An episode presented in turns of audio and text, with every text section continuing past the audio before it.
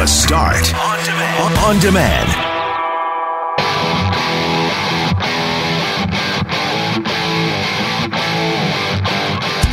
The debate over the possibility of an immunity passport has us asking the question today if you're on the fence about getting the vaccine, would being prohibited from going to things like restaurants, concerts, or football games, once those are things again, would that make you change your mind about getting the vaccine? Winnipeg Crime Stoppers joins us today with another unsolved Manitoba mystery, this time featuring the 1991 death of 19 year old Glenda Morisseau. We'll speak to Winnipeg's Third and Bird about a scam on Instagram. And over the weekend, Greg was watching that new Bee Gees documentary, and it featured a surprise Winnipeg cameo. So we'll ask you the question what's your favorite Winnipeg or Manitoba cameo? I'm Brett McGarry, alongside Greg Mackling and Loren McNabb, who's back next week. We are Mackling, McGarry, and McNabb. And this is the Tuesday, December 15th podcast for The Start.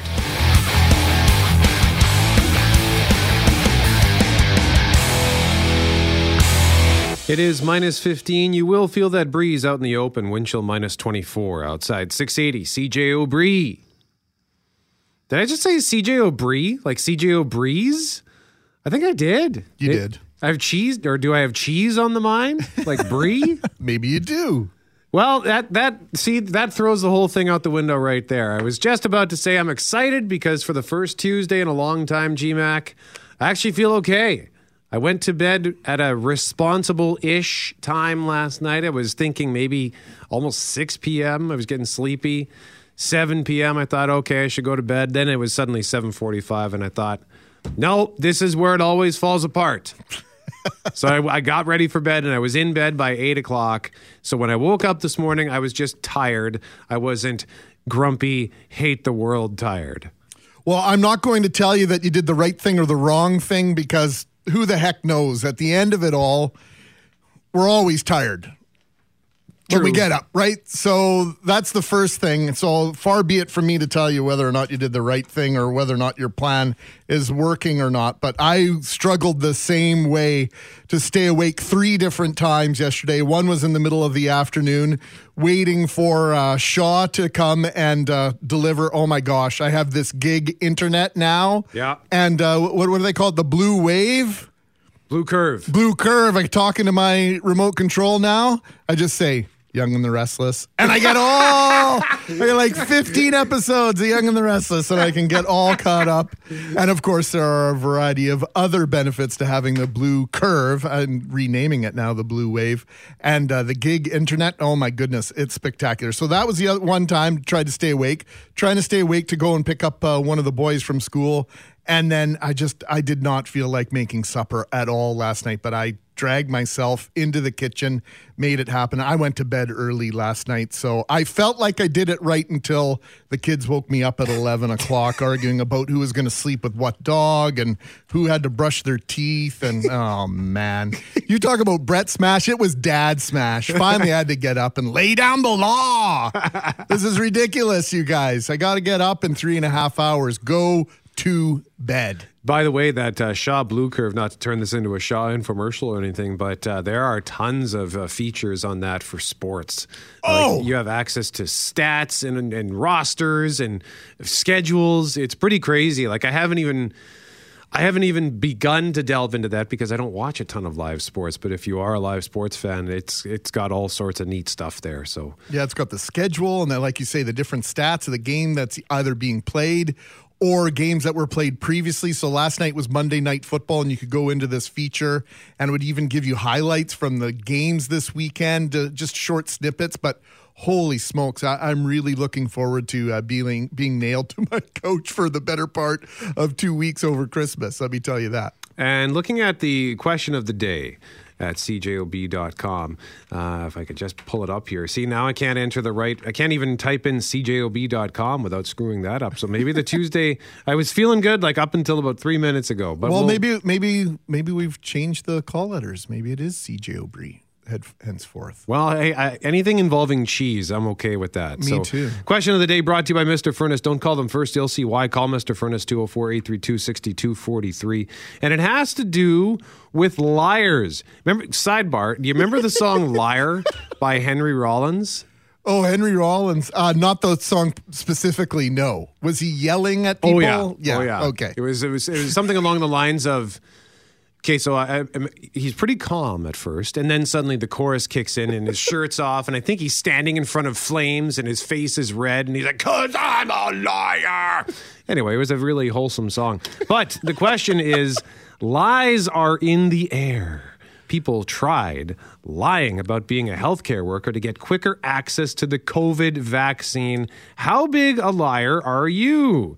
63% admitted, I have told lies, but only when it's necessary. Uh, 28% say I always, always tell the truth. 7% say it's not a lie if I believe it. Yeah, George Costanza philosophy. Yeah, and 3% say I lie often. Sorry. Well, they're the, probably the biggest truth tellers in that whole list of answers are the 2.78% that say that I lie often. Yeah. Sorry, they're the probably the, the most honest of the bunch. But can you believe that? People calling to try to lie about being a healthcare worker to Look, get the vaccine? how- uh, I don't want to use the S word because we don't use that word in our house, but how less than intelligent do you have to be to imagine that there is a master list of people that do certain jobs in society that you would have to be cross referenced with? Um, yeah, not not very bright. Let's put it that way. I don't have any ethical issues on using that word, so I'll use it for you, Greg. It's stupid. It's stupid. It's Thank you. foolish. It's selfish. It's idiotic. I can't believe it. I was. I heard people joking about it yesterday. Like, hey, you think I could call and uh, just lie? But it was just they were just joking because it. Who would be that stupid? I can't believe that.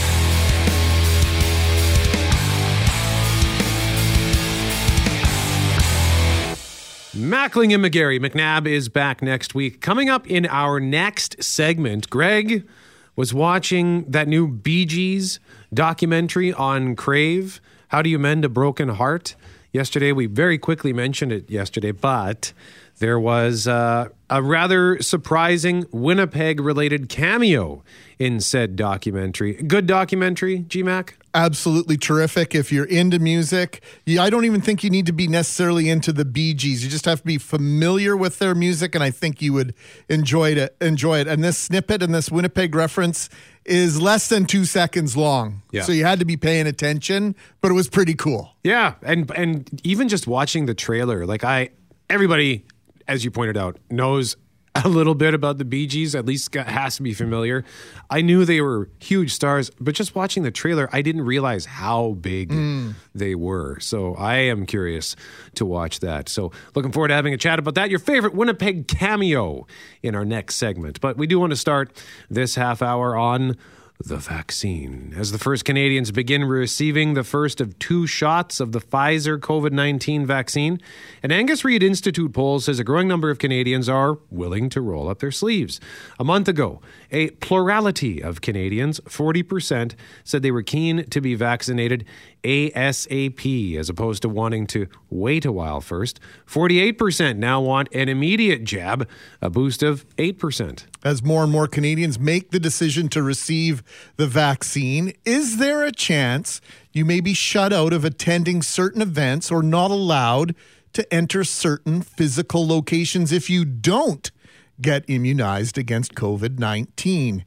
Immunity passport is a term which may begin to invade our everyday language. Neil McArthur is associate professor, director, Center for Professional Applied Ethicist at the University of Manitoba, and he suggests a different word but explains the concept. The term passport can be a little misleading because, of course, we're not talking about traveling internationally, which is what you do with a normal passport. This is more like a license that you would need to do certain kinds of activities, whether it's yeah to be in group situations or to go to work.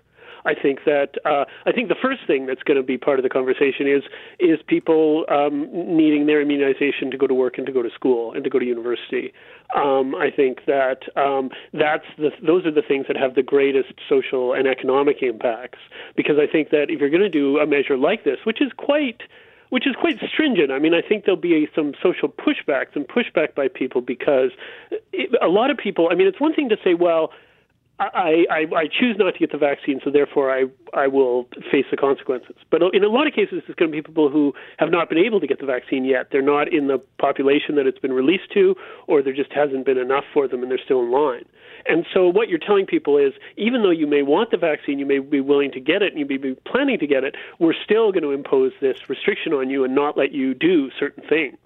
And so I think a, a, lot of people will will be very opposed to that, and they will think that's unfair and that that's a form of inequality or or a form of discrimination. Really, I mean, in our society, generally, we try not to discriminate. We try not to divide society into different groups and give certain people legal rights that others don't have. So I think that is definitely the argument that people will raise against it. McArthur joined Julian Richard on the news yesterday evening. Here's Richard Cloutier. Is it reasonable to demand this? In a free and democratic society? So I would say the argument, I must admit, I'm on the side of if it is necessary, then I think we should do it. I think we should have these. Because I think it's a funny thing in that what these public health measures do right now is restrict our basic liberties. And I'm not opposed to those public health measures. I think there are good reasons to restrict people's basic liberties in certain situations. This is one of them. Um, but to restrict people's liberties, you need a very good reason and you need a very good argument. Right now, the argument is because you might infect somebody if you go out and you might be spreading the disease. But um, if you've been immunized, then that argument doesn't exist. You are not at risk. And so to say to someone, well, um, we're going to restrict your basic liberties. We're going to tell you you can't go where you want, you can't go to work, you can't go to school, you can't be educated, um, because it might make other people feel bad or because other people don't have access to it. Uh, I think that becomes more difficult. I think that it is too bad that we can't just immunize people right now. But if we have to restrict people's basic liberties, we should do it to the minimum amount of people, and we should do it only where it's necessary.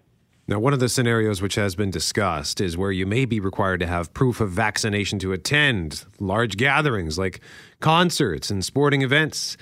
Is this ethical? Is this legal? There may be a big difference between, for instance, um, being able to you know move about freely in the society versus being able to go to a sports game. I mean, uh, you know, there's a question of whether, first of all, people have the right to do certain things that you know we expect a society to allow them to do, and then there are certain things that I don't know if you want to call them privileges, but there's certain things that are, you know, there's nobody would say you have a right to go to a Jets game, and so uh, we might say, well, you may have the right to, you know, walk the streets freely and go to stores and so on, but you may not have the right to be in a group situation or something like that. So you might get divisions like that. And I think the courts, you know, I don't want to uh, try to guess what the courts would say in a difficult case like this, but I think the courts might be open to thinking that, you know, there are some activities that uh, are more uh, amenable to these passports than others. So, how do you feel about this? The text messages are already coming in unsolicited, as you might imagine, Brett at 204 780 6868. How do you feel about this? In the case where everyone has had the opportunity to get the vaccine, is it reasonable to restrict access to certain events or institutions based on whether or not you have been vaccinated? And the other question I want to ask, Brett, and I think this is one that might have people thinking a little bit differently. If you're on the fence about getting the vaccine, would being prohibited from attending something like a football game sway you towards getting it? Well, we've asked the question on our 680 CJOB Instagram. If you would love we would love for you to follow us there, by the way, at 680 CJOB. But yeah, the question, just what Greg said, if you're on the fence about getting vaccinated, would being prohibited from going to things like restaurants, concerts, and football games sway you towards getting it? And so far, it's two to one in favor of yes. And I, I would be okay with these restrictions, as you pointed out, once everyone has had the opportunity to get the vaccine. If I go to a restaurant and I'm still waiting in line to get my vaccine, and they say, sorry, you can't come in until you get the vaccine. Well, why should I be punished? Because of wherever I happen to be in line for that. But if the opportunity has come and gone and there's still a whole bunch of people who are saying, nope, I don't want the vaccine, then yeah, I kind of think I'm okay with that. Like I saw something on Twitter that sort of really summed it up for me yesterday. It was, uh, I can't remember who posted it, but the line was, uh, guy says, I'm not putting I'm not getting the vaccine. I don't know what's in it. interesting to hear that coming from the same person who's excited for the return of the McRib. Yeah, well, you know what? There are all sorts of contradictions in our lives, and and we live them, and we do them uh, in in our own world and in our own decisions. Uh, but let's face it, uh, private enterprise does have the right to restrict entry, and basically for any reason. Yep. So I would suggest that whether you've been vaccinated or not could be on that list. I don't know. I understand why people would be bothered by it. I can understand why people might even be angry about it. But as someone who's prepared to get the vaccine as soon as my name is called, uh, yeah, I just I, I understand why that might be the approach that some businesses, some institutions have to take until this thing is eradicated, until it's not a factor any longer. So does it become then no shirt, no shoes, no shot, no service? It just could.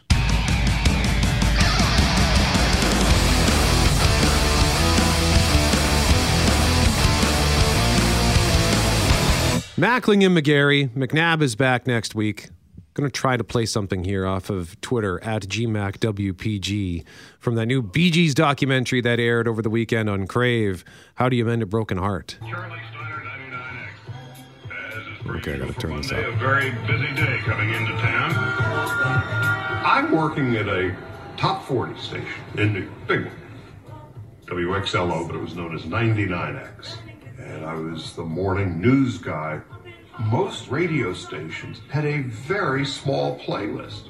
And the Bee Gees probably had the top four, top five hits any given week. 13 CFRW, music of the Bee Gees and tragedy. Whoa, whoa. Any given week. 13 CFRW, music of the Bee Gees and tragedy. There it is. It's subtle, but it's right there in your face once you see it, once you hear it. And I had to rewind it just like you did right there, Brett. 13 CFRW, an AM staple in Winnipeg for years.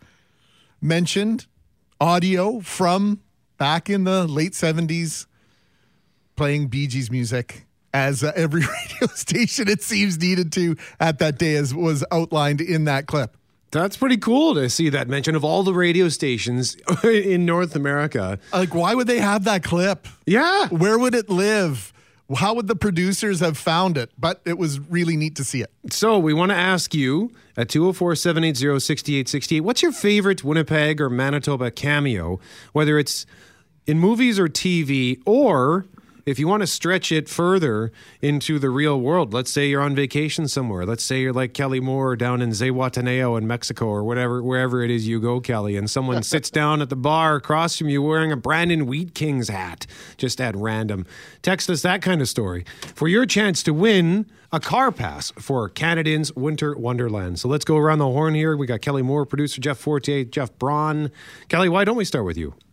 Well, in the area where we do winter, which is, uh, well, where we uh, were wintering until the pandemic, uh, La, Peñita and Guayabitos last year, the uh, uh, casita that we stayed in right across the street, and this was in uh, a place called Guayabitos.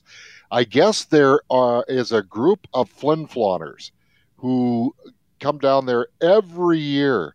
And uh, so when we uh, were walking out to catch a cab to go for dinner, all of a sudden we see this place across the street from us, and there's Winnipeg Jets flags flying from it. And uh, I, I can't remember if there was a truck there with a Manitoba plate on it or not, but uh, we uh, we eventually found out that's where uh, that's where the group of Flin Flonners hang out at. So that was kind of cool. That is cool when you get that nice local. I mean, part of being on vacation is to get away from home. and All the yahoos from where you live. But yet, Yeah. when you get that in that local uh, connection, that you make that instant connection with somebody, and they can become your friends for the rest of the trip.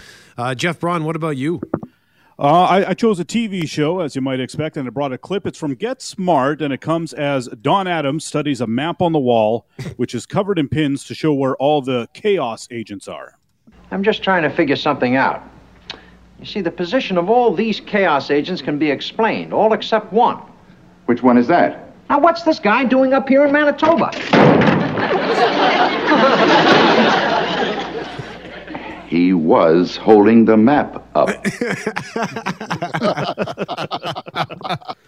That's, a good great. clip. I just like that clip. Classic. Jeff Fortier, you got one? Mine is also a classic, and uh, of course, one of my favorite cartoons. Everyone knows this clip, so uh, let me just fire it off here. You kids can't keep your heads to yourself. I'm gonna turn this car around, and there'll be no Cape Canaveral for anybody. That's it. Back to Winnipeg. Just a classic clip. I love it. It is. They and they love their Winnipeg references on uh, well, on a lot of TV shows, right? Winnipeg seems to become like this character, and I think it's almost just a friendly nod to Canadians watching. Uh, what about you, G Mac? Well, you know, you talk about the Simpsons, and when they come north uh, to buy cheap prescription drugs, the the street signs, the highway destination signs to Gimli, it looks you can tell they're right on the perimeter. And of course, it's the "Welcome to Winnipeg" sign that says "We were born here. What's your excuse?" Yes. yes. so uh, Winnipeg makes an appearance several times. But using your extension, I was going to play a, a clip from Mad About You, uh, just a simple passing thing uh, about you know what do I look like? I'm do I look like I'm from Winnipeg in, in a movie lineup in terms of you know I'm not a schmuck. You know you, you can't pull the wool over my eyes. But when I was in Chicago about eight nine years ago, of course I was at a at a, at a pub, Murphy's Bleachers, outside the fence, outside the walls of Wrigley Field. I had a Winnipeg Jets T-shirt on, and some guys from New Jersey were standing not far away from us, and we were throwing jabs, verbal jabs back and forth, and. um I get this, hey, Winnipeg. and they point to the bar, and there is Chris Chelios on the bar with the Stanley Cup.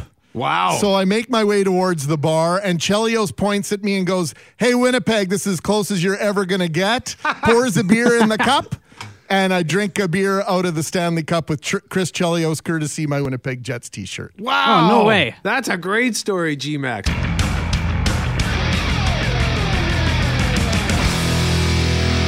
Mackling and McGarry. McNabb is back next week.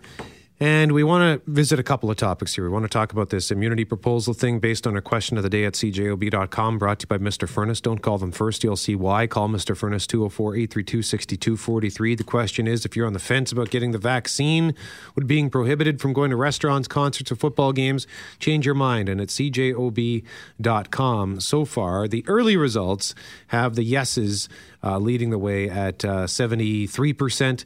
27% say no. And Greg, I got an email here from Jennifer, listener Jennifer at brett at cjob.com. I recall hearing a doctor on the radio just a few days ago. Doctor said that even those who have the vaccine are still able to transmit the virus. I have held the speculation that one could receive a vaccination against any sort of virus and still maintain the capacity to transmit. Just because one is inoculated for an illness does not mean they are not capable of breathing in the COVID germs, picking them up via their hands, and then subsequently spreading those germs to others. Please tell me your thoughts on this. Well, my response to that is my thoughts are ever changing. You know, we're going to get hammered with info on this vaccine in the coming mm-hmm. days, weeks, months. Loren was speaking on this last week.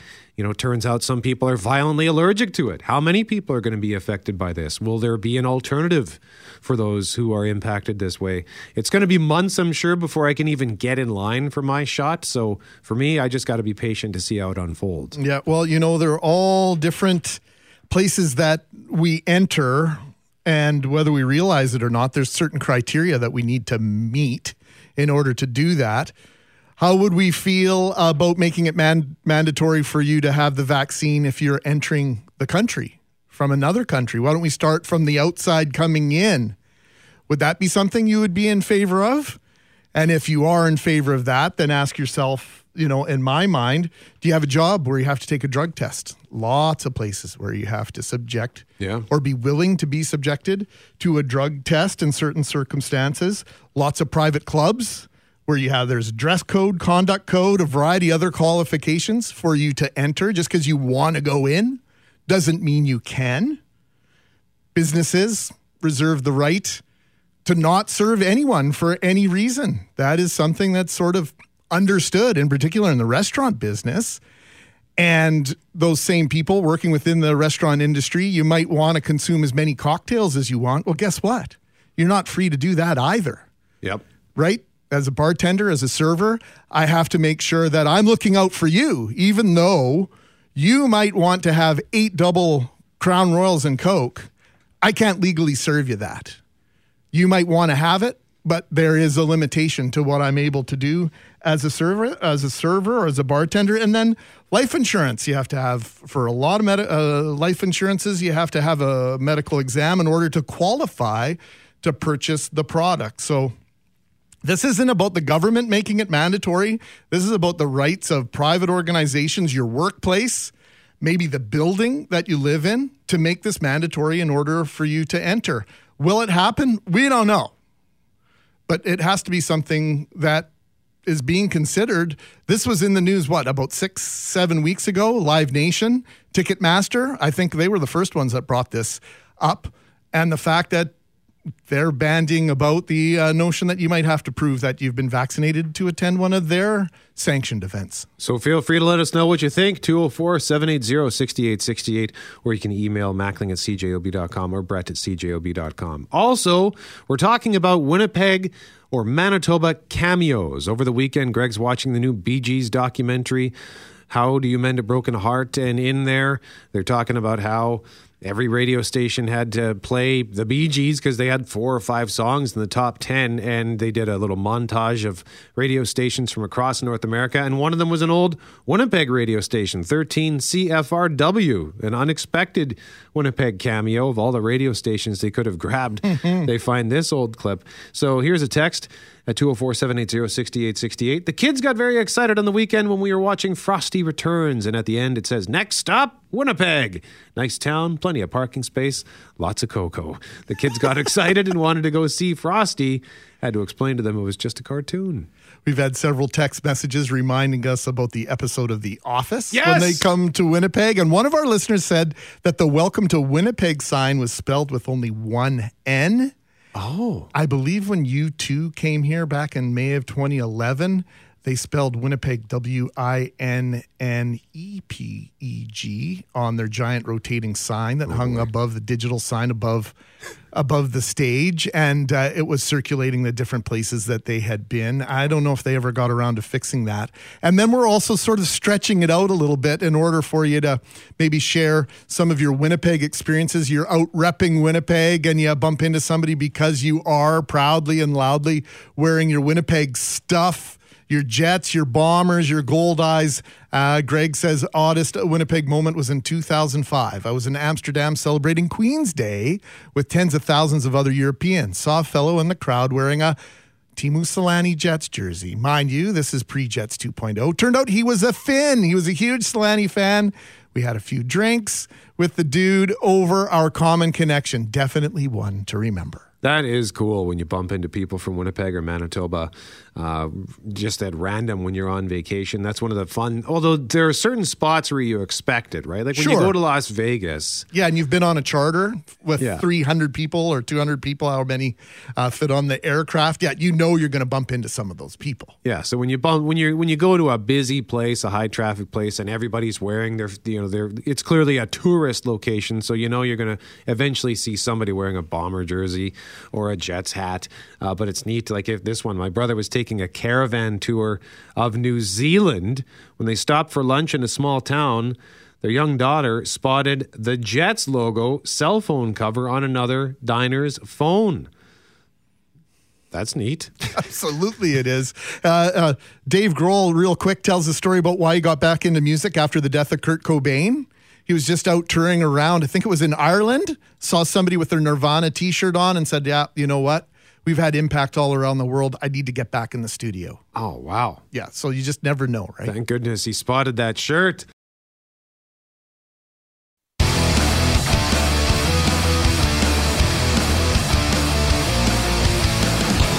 We want to talk about how earlier this hour, our good friend Ken Talbot from Trend Solutions Truck Centers was here to discuss the incredible generosity Manitobans showed again in filling the Freightliner for Siloam Mission. We know the need for those less fortunate in our city is as great as it's been in an awfully long time, if not ever before. Yeah, getting donated resources to those who need them is a massive job, Brett. You can get the donations, but how do you get the community you're trying to serve the items that they need? Well, since launching their COVID 19 emergency response program back in March of 2020, Hundreds of staff and volunteers associated with our next guest and the organization she represents have carefully packed and delivered more than 100,000 food hampers to Winnipeggers experiencing food and income insecurity. Marion McKenzie is operation operations manager with Ma Mawi here in Winnipeg. Good morning, Marion. Good morning. How are you today? Uh, always terrific, uh, especially when we're talking to great people like you and the, the things that that you're doing. These numbers are absolutely eye opening. Before we get to them, tell us about your organization and the members of our community that it serves. Well, we've been around since 1984. We consider ourselves a grandmother, a grandmother within the community. We are one of the largest community-directed, Indigenous-led family support services organization. We deliver um, community-based programming to Indigenous youth, children, families. So it's quite. Uh, we could go on for hours talking about everything that we do. 104,786 food kits delivered to people in the community, 3,786 baby supply kits, for over 44,000 kits to children, over 11,000 personal care kits. You mentioned the word hours. I it's tough to imagine the number of hours that went in not just to mm-hmm. assembling those kits but then delivering them. Absolutely. It's been unbelievable. Our teams have been working nonstop, and this is what they do. We've, you know, had to change our model of delivering services directly to community through our programming, and now our community care sites to, you know, call centers, taking in the uh, the requests from community and most often they're spending a lot of time talking to community because they've been, you know, stuck at, at home and not being able to get out and, you know, socialize with their friends or other community members. So, you know, we've been doing double duty while we're not delivering the same kind of programming we did in the past. We are still providing an essential service of connectivity to to the community and keeping people connected together. So I was interacting with a listener the other day and I was reminiscing about my days as a milkman back in my early 20s, uh, Marion. and uh, one of the places that I would go on a regular basis would be there there was uh, there was a personal care home on my route and I would go on Mondays. And if you were 5 minutes late, boy, did you hear about it.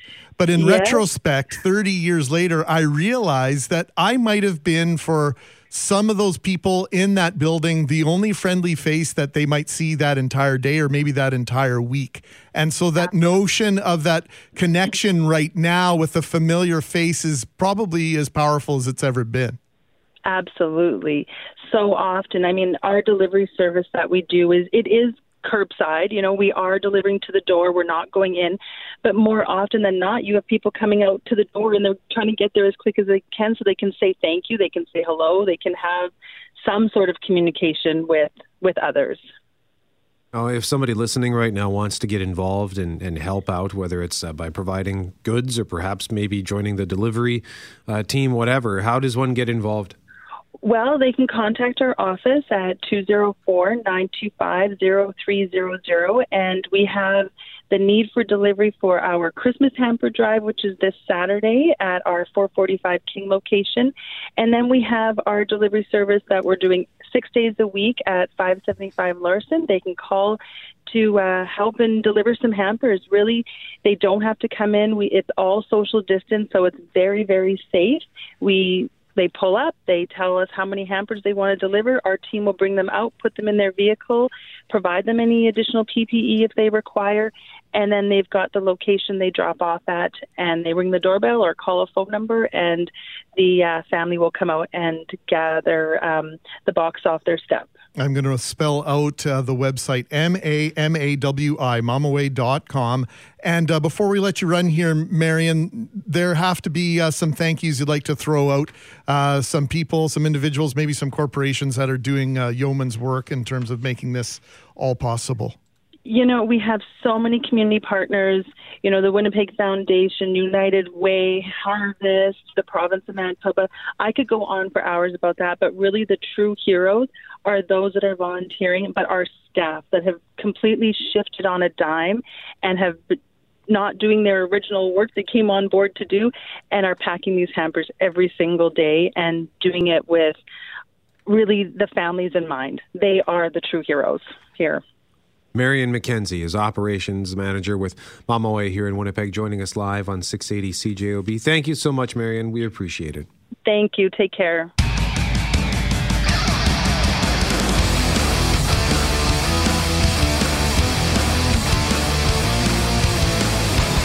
Mackling and McGarry, McNabb back next week. We have a $25 gift certificate to give away from Manitoba Turkey Producers for Granny's Poultry Products. Of course, we're doing this right around, as you like to say, Greg, around our lunchtime. Mm-hmm. I uh, snagged a picture from the Manitoba Turkey Producers Instagram for our story, and Oh, uh, boy. looked looks delicious. It looks delicious. So uh, uh, now I'm hungry for turkey, particularly turkey skin. I have uh, I have a mandarin orange here if you'd like it. No, that's not gonna. That's not. Not gonna, gonna cut it? No, turkey skin over man. Well, I, hey, mandarin oranges are great. They are. But when you're craving turkey, not so much. Mm, I feel bad now. I'm finishing the last of my steak that I brought for lunch today. Don't feel bad. That's your lunch. I'm a grown man. I can bring the lunch if All I right. want to. Okay. I, but uh, I'll bring you extra tomorrow. Don't worry about it. Here's a trivia question. According to a recent study, men start turning into their father Sorry. at the age of 38. Yes. What is the number one sign a man is becoming his dad? Oh. Wayne. Oh boy. Losing their hair. No, no, that's a good Mm, guess though. mhm. That's a good guess, but that's not it. That's not it. Liz, men start turning into their dad at the age of 38. What's the number one sign a man is becoming his dad? Uh, they start talking alike. No, no. I thought you were going to say talking in their sleep or something. Uh, but no, that's a, a good guess. Chris, do you know what it is, Chris? I'm gonna say going bald. No, has nothing to do with one's hair. But Is that's it a a great physical characteristic of some sort? Sort of. Sort of. Sorry, I'm not trying to uh, No, no. hey. intercede here. But No, no. We, we can gently nudge things along. Gary, Yeah, is it like making like dad noises? uh, well, there's the pot- there's the potential for dad noises to occur, uh, but that's not it. Oh, oh, these are good. Christine, do you know what it is? How about a pot belly? A pot belly. Hmm. No, no, not the pot belly. I'm touching that one. Tracy, do you know what it is? Uh, telling stories of his childhood. No, but uh, like, are you talking about like when once the once the man gets to the back in my day part of his life? Oh yeah, yeah. Walk four miles to school every day, and yeah, Uh, no, that's not it. You wouldn't last an hour back in my day. you would have been fired weeks ago back in my day. Leslie, what's the number one sign a man is becoming his dad? Don't listen to anybody. No, no, not. It doesn't have to do with that. Uh, I guess the first hint will be this is. Um, you could say it's an action. Okay. Glenn, do you know what it Uh. Falling asleep watching TV in the living room. Ooh. Can you say that again, again, Glenn? I did it again. I said CJ O'Brien earlier, and now I just said do it or tell it that a Glenn. A Glenn. Glenn, what did, what did you say? Uh, falling asleep sitting sitting in uh, sitting in sitting. You, sir, are correct. Falling asleep in the done, living room slash recliner slash couch. That would have Oh, been great. that eventually would have been my hint that I do this all the time. So Glenn, congratulations. Do you fall asleep in the living room couch recliner? No, I don't actually, but my uh, my father-in-law did, and all my brother-in-laws do. Wow. Okay. Well, hey, uh, congratulations. You get yourself the $25 gift certificate for Manitoba Turkey Producers. oh, great! Thanks very much. Stand by, Glenn, and uh, maybe you can eat that turkey and then fall asleep because the turkey makes one sleepy. Yesterday, Greg, I I don't know how I fell asleep in this position on my couch. And I was, remember, fighting to get myself off the couch because I could feel it coming on. Like, oh, I'm getting tired. I should stand up. But I was essentially a plank. Like, I was sort of leaned back on the couch and my legs were hanging off of the couch, like completely straight. I'm watching you on the camera on Yeah. the TV right now. So I'm I'm essentially like a 45 degree plank Oh, and like that gap behind your back. Yeah. Oh, that's good. That that's really comfortable. Oh, it- somehow it was. Why did you get there in the first place? I think it was because I was trying to slowly slide myself off of the couch. I think I figured if I inch myself towards the edge, off the couch. that I'd eventually get up. But my, my head was kind of plopped just between the two cushions, Uh. and I, I I passed out for about forty five minutes. You got locked in. Uh, well, that's almost the operative word because when I woke up, it was I could barely move. My back was so stiff that I thought I was going to snap when I stood up. But so anyway, yes, I can fall asleep almost on command, Yeah. sitting up on my couch. That's not just uh, a or that's not just a radio thing either, is it? No, no, it's not. I, I mean, I have fallen asleep in this, not in this studio, but uh, in uh, other studios in our facilities yeah. before. In the middle of a reading a newscast, didn't that happen once? Oh, multiple times. Yeah. When I used to work that Saturday mo- and Sunday morning shift, I would fall asleep while playing a clip. I Yeah. play a 15 second clip, I fall asleep. I remember the exact moment I realized I was turning into my dad. Yeah. Ross is probably listening right now. I was tying skates for one of the boys, and my dad used to do this thing when we played outdoor hockey when I started playing with his scarf, and he'd hold he'd hold the scarf with his chin. Yeah. And then he'd be tying the skates, you know? Yeah. And I could feel like I was my dad. And I was like, whoa! Jackies, tie these skates. I'm out. When it comes to social media, it's no secret. Greg loves the Twitters at GMACWPG. You can follow him on Twitter. You can also follow me on Twitter at Brett McGarry. Uh, I, am not on Twitter nearly as much as Greg, but I do like to spend a lot of time on the Instantgram, as I like to call it. I know it's Instagram. I, I just like to make myself sound old with that, but I really do like Instagram. Would love for you to follow the radio station, by the way, on Instagram at 680CJOB. And you can also follow us at GMACWPG or at Brett McGarry, uh, especially if you want uh, updates on uh, the various takeout orders I, I, I get. They always end up in the form of a boomerang or something on It's a virtual uh, menu Yeah. on your Instagram account. Yeah, it's it's it's all nonsense. It's all nonsense. But I do like to peruse Instagram, uh, especially because if you're like looking for local gift ideas, Instagram is an awesome place for that.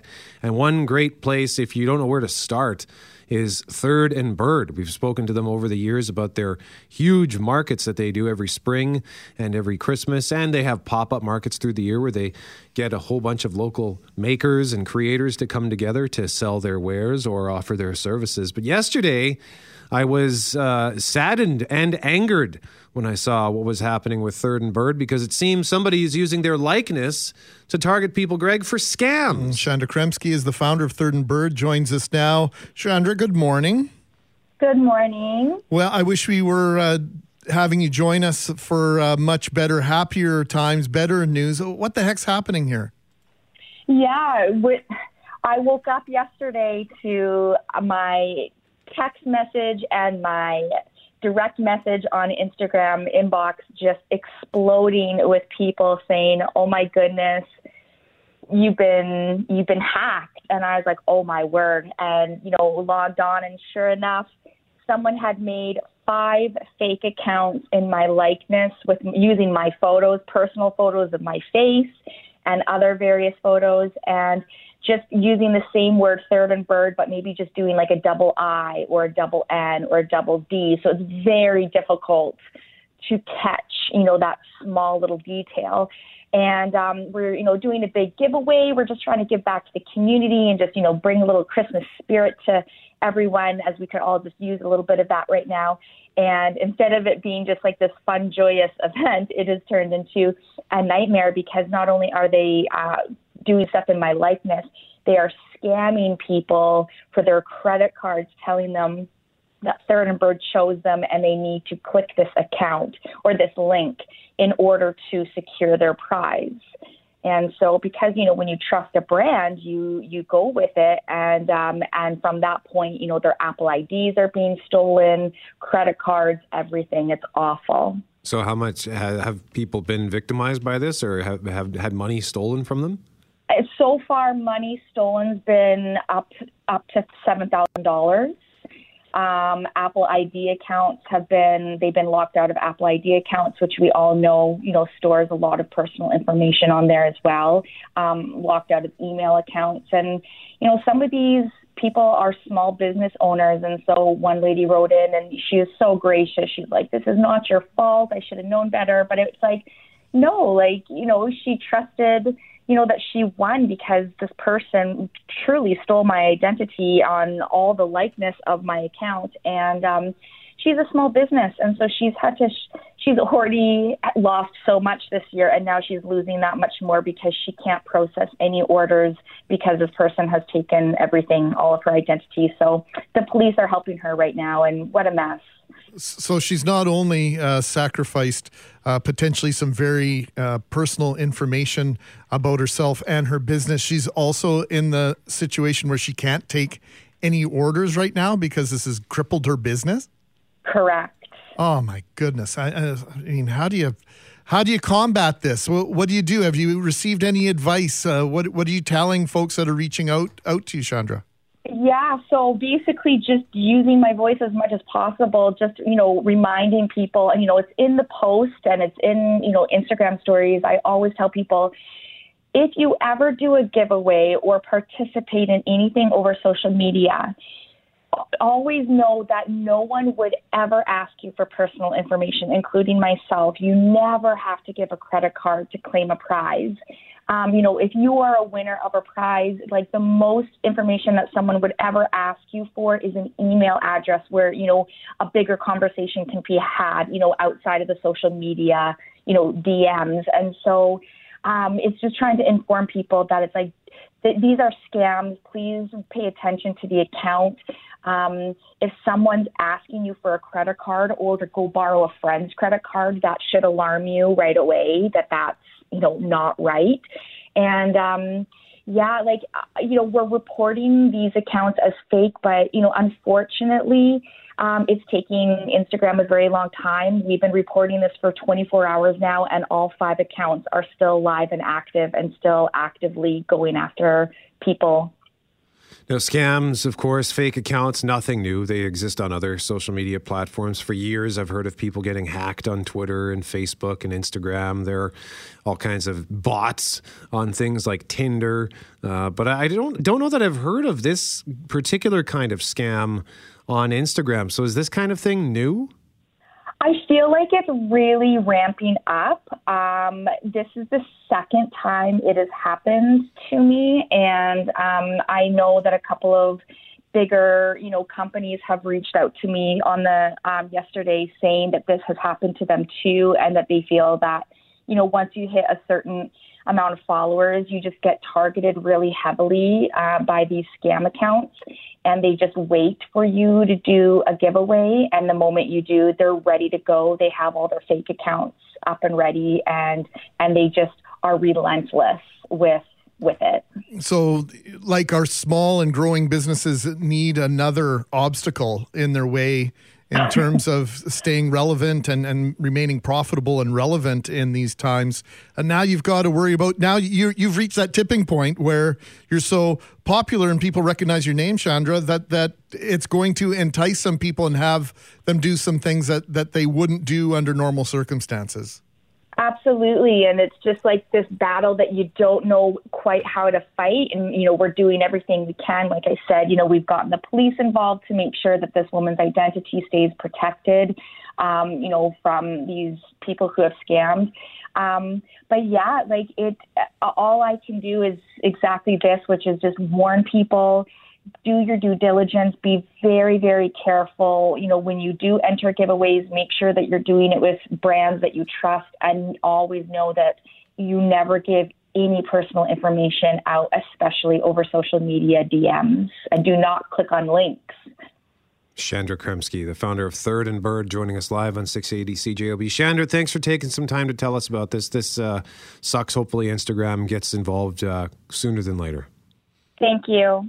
It is 915 on 680 CJOB. And indeed, she's got uh, 51.4 thousand followers Hmm. on Instagram. Uh, for some context, I have 1,290. Yeah, there you go. And so uh, it's uh, that dangerous uh, territory that you end up roaming. Now you're popular enough, you're a recognized name, but I'm, I'm sure Chandra doesn't have a, an entire team of IT experts scouring the internet, making sure that people aren't doing this. So it's just one more drain on resources, human and otherwise. Yeah, it sucks. So just be careful with this kind of thing, as she pointed out. Uh, Greg clicked on the link from the so called ah. Netflix thing yesterday. Didn't get far enough. I hope not. I did give them my, I did type in my username and password though. So, but you changed it right away. I did change it right away. So I'm, I'm hoping that, you know, I didn't give out any uh, financial information or anything, but yeah, who knows? There might be people all over North America trying to use that information to get into my account right now. Well, and that happened to me a few years back. I was dealing with a situation with Revenue Canada uh, over my taxes because I made a mistake and I had to go. Th- I had to fix it, and uh, I was anticipating the end result of it, of what the adjustment would be. And I got an email at work, and the number on this thing from purporting to be from Revenue Canada was in the ballpark number I was expecting. Jeez. But I just thought this just seems fishy. So I called them and they said, "Yeah, that's that's not us." So That's unreal. yeah, yeah, just a, just a fluke, I think. Mackling and McGarry McNabb back next week. We have a Manitoba Turkey Producers $25 gift card to give away based on your Winnipeg cameos, whether it's something you saw on television, in movies, or in real life. Greg, why don't you read this runner up here from Africa before we announce our winner? Winnipeg Small World Story. So, my daughter was in Kenya a couple of years ago. Part of her trip was a tour of a tea plantation about an hour or two outside of Nairobi. A member of her group heard that there was another person, a woman, from Winnipeg there that day. Within about a half an hour, my daughter spoke to that person. Not only were they both from Winnipeg, the woman was a student teacher in my daughter's class at Glenlawn Collegiate. What are the odds? I just love it. I, uh, somebody's got to calculate those odds. Here is our winning text for today, September 2017. My wife and I, traveling through Newfoundland, stopped for the night in Cow Head for the night on our way to L'Anse aux Meadows to see the Viking settlement. We check into our hotel room to go for supper in the attached restaurant. There's only one other couple in the restaurant. Then a group of six people come in. Staff ask us if they can take two of our chairs for their table, which of course we say yes. We start a small conversation with the three couples, find out they are also from Manitoba, then from the Oakbank area. One asks if we have kids that go to school. I reply yes, but that was back in the 90s and early 2000s. As this gentleman and I talk, it dawns on me it is Mr. Humphrey, my son's grade three teacher, whom my son adored. I text a picture of Mr. Humphrey and myself to my son and asked him who he was, and my son within five minutes sent a picture of Mr. Humphrey and himself back almost 20 years later. We're all from the Oakbank, Cooks Creek, Hazelridge area. That's amazing. Thank you for sharing that story.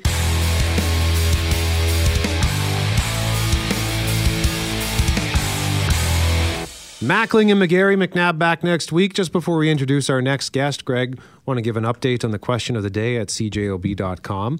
And the question of the day is brought to you by Mr. Furnace. Don't call them first, you'll see why. Call Mr. Furnace 204 832 6243. Question is if you're on the fence about getting the vaccine, would being prohibited from going to restaurants, concerts, or football games change your mind? Because Richard started talking yesterday about the immunity passport idea, and we continue that conversation this morning. We're getting lots of feedback at 204 780 6868.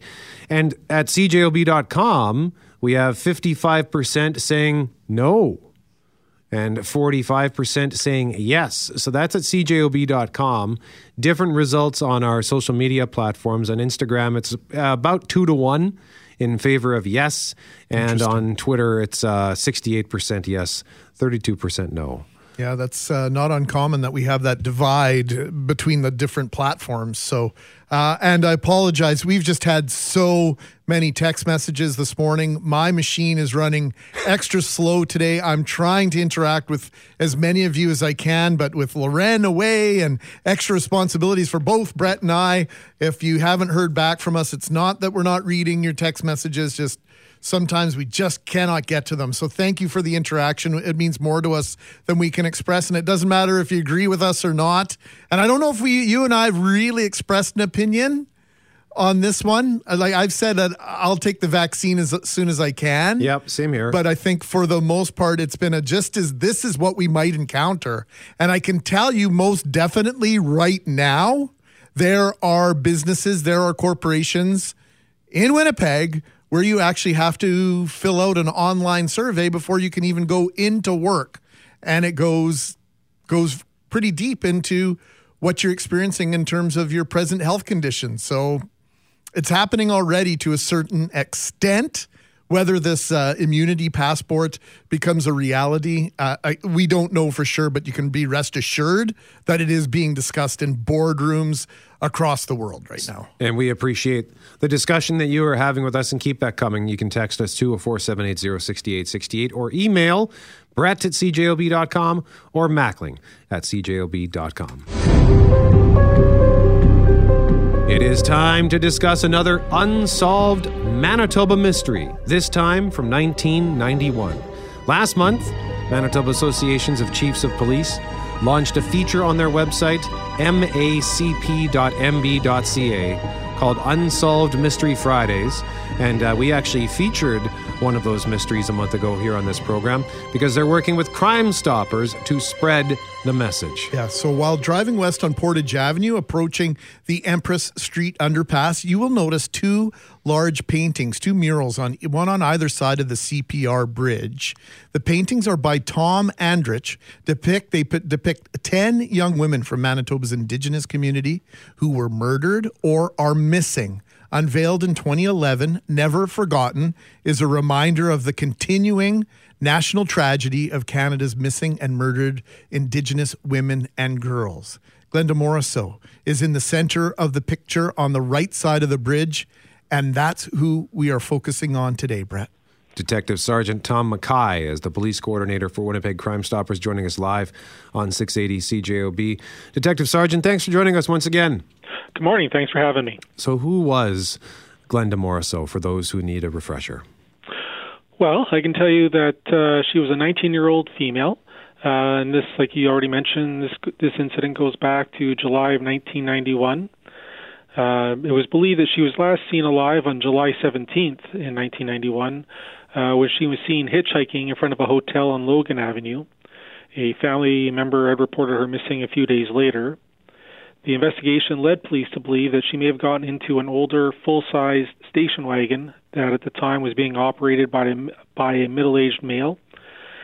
Unfortunately, her body was discovered almost a month later in a field in the St. Boniface area. Uh, however, because of the amount of time that had passed, it was difficult to determine the exact cause of death, although it does seem likely that it was blunt uh, force trauma to the head that uh, caused her to meet her end. But that's one thing that was certain is that she did suffer a violent end, as uh, this was indicated by the extent of her injuries. the investigation also concluded that it was possible that, or most likely, that Glenda was killed somewhere else and that her body was left in the field sometime after her death. Uh, also note uh, that the investigation mentions that the station wagon had some yellow seat covers and that they may contain some physical evidence. So I guess ultimately police are hoping that something about this case, such as a, you know a station wagon with yellow seat covers, might stand out in somebody's memory, and that this might lead them to call the police or call us at Winnipeg Crime Stoppers. Detective Sergeant, I, I mean, we're going back here nine, 29 years for this case. And uh, with regard to this case specifically, and may, maybe many others, there's a belief at the beginning you're going to be able to solve this. But time really is the enemy in a lot of situations. Can you talk about that a little bit with regard to evidence and, and how it may deteriorate or disappear? Well, I mean, I think you hit the nail on the head there. Time is the enemy. And anytime you're dealing with physical evidence, the more time that passes, the more you risk losing that, that opportunity to, uh, to capture that evidence. And so 29 years later, I mean, that certainly presents a significant challenge uh, in terms of that. So uh, I, I can't really say that, you know, there's some 100% guarantee that if we got our hands on that station wagon today that we'd be able to absolutely solve this. But it would be a starting point, and it would be something to get police going uh, back in the right direction. Uh, even you know after this much time that has passed, if those fibers of those seat covers had been left untouched, uh, there's still the possibility that they could recover some uh, physical evidence, such as you know blood samples uh, from that vehicle. So that would obviously be crucial in building a case. So when a crime like this, when a case like this goes unsolved for decades, uh, you mentioned the the car. Uh, Are there any other sorts of things that could provide a fresh lead? Uh, well, I mean, certainly, you know, somebody who's confessed to somebody about uh, what had happened, um, you know, and that person may, for whatever reason, have sat on that information all these years, but perhaps hearing this and that fact that this hasn't gone away and that police are still trying to solve this, you know, for the sake of uh, Miss Morisseau's family and herself, um, that might motivate them to actually come forward at this point.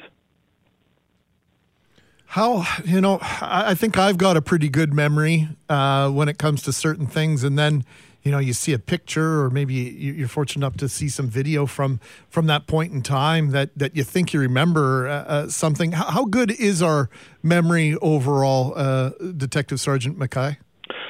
Well, I can tell you that as more time passes, uh, the more we do tend to forget. We're certainly, when it's a, a critical or a traumatic incident, you are going to remember the, the key points. You're going to remember very important pieces of information.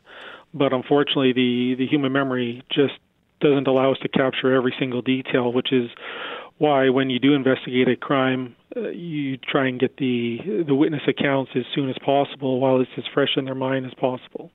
Glenda Morisseau was a 19 year old student at R.B. Russell School. She was from Manitoba Sagkeeng First Nation and lived with her mother and stepfather in Winnipeg. Has Crime Stoppers had success with helping solve cases involving missing and murdered Indigenous women in the past?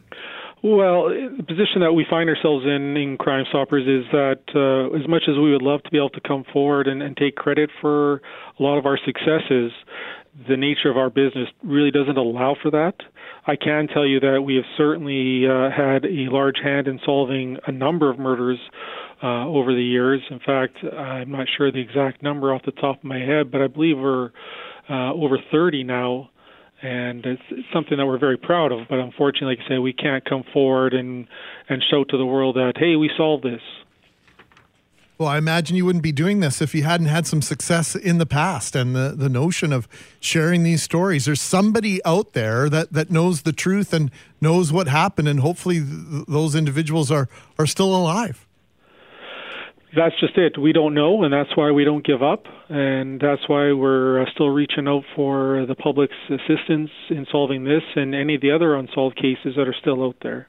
WinnipegCrimeStoppers.org is the website. The phone number 204 786 TIPS. That's 204 786 8477. And you can also submit a tip online. Once again, the website WinnipegCrimeStoppers.org. Detective Sergeant Tom Mackay is the police coordinator for Winnipeg Crime Stoppers, joining us once again live on 680 CJOB. Detective Sergeant, thank you very much for your time. Thank you very much. Hey, thanks for listening to the Start Podcast. We are available on Apple Podcast, Google Podcast, wherever you find your favorite podcasts. Subscribe now and never miss an episode. And if you like what you hear, rate the show, tell us what you think. And hey, even tell a friend about the podcast. Be sure to follow us on Twitter and Instagram. Greg is at GMACKWPG, that's G M A C K WPG. I am at Brett McGarry, B R E T T M E G A R R Y. And Loren on Twitter is at McNab on Global and on Instagram at McNab on CJOB. Talk soon.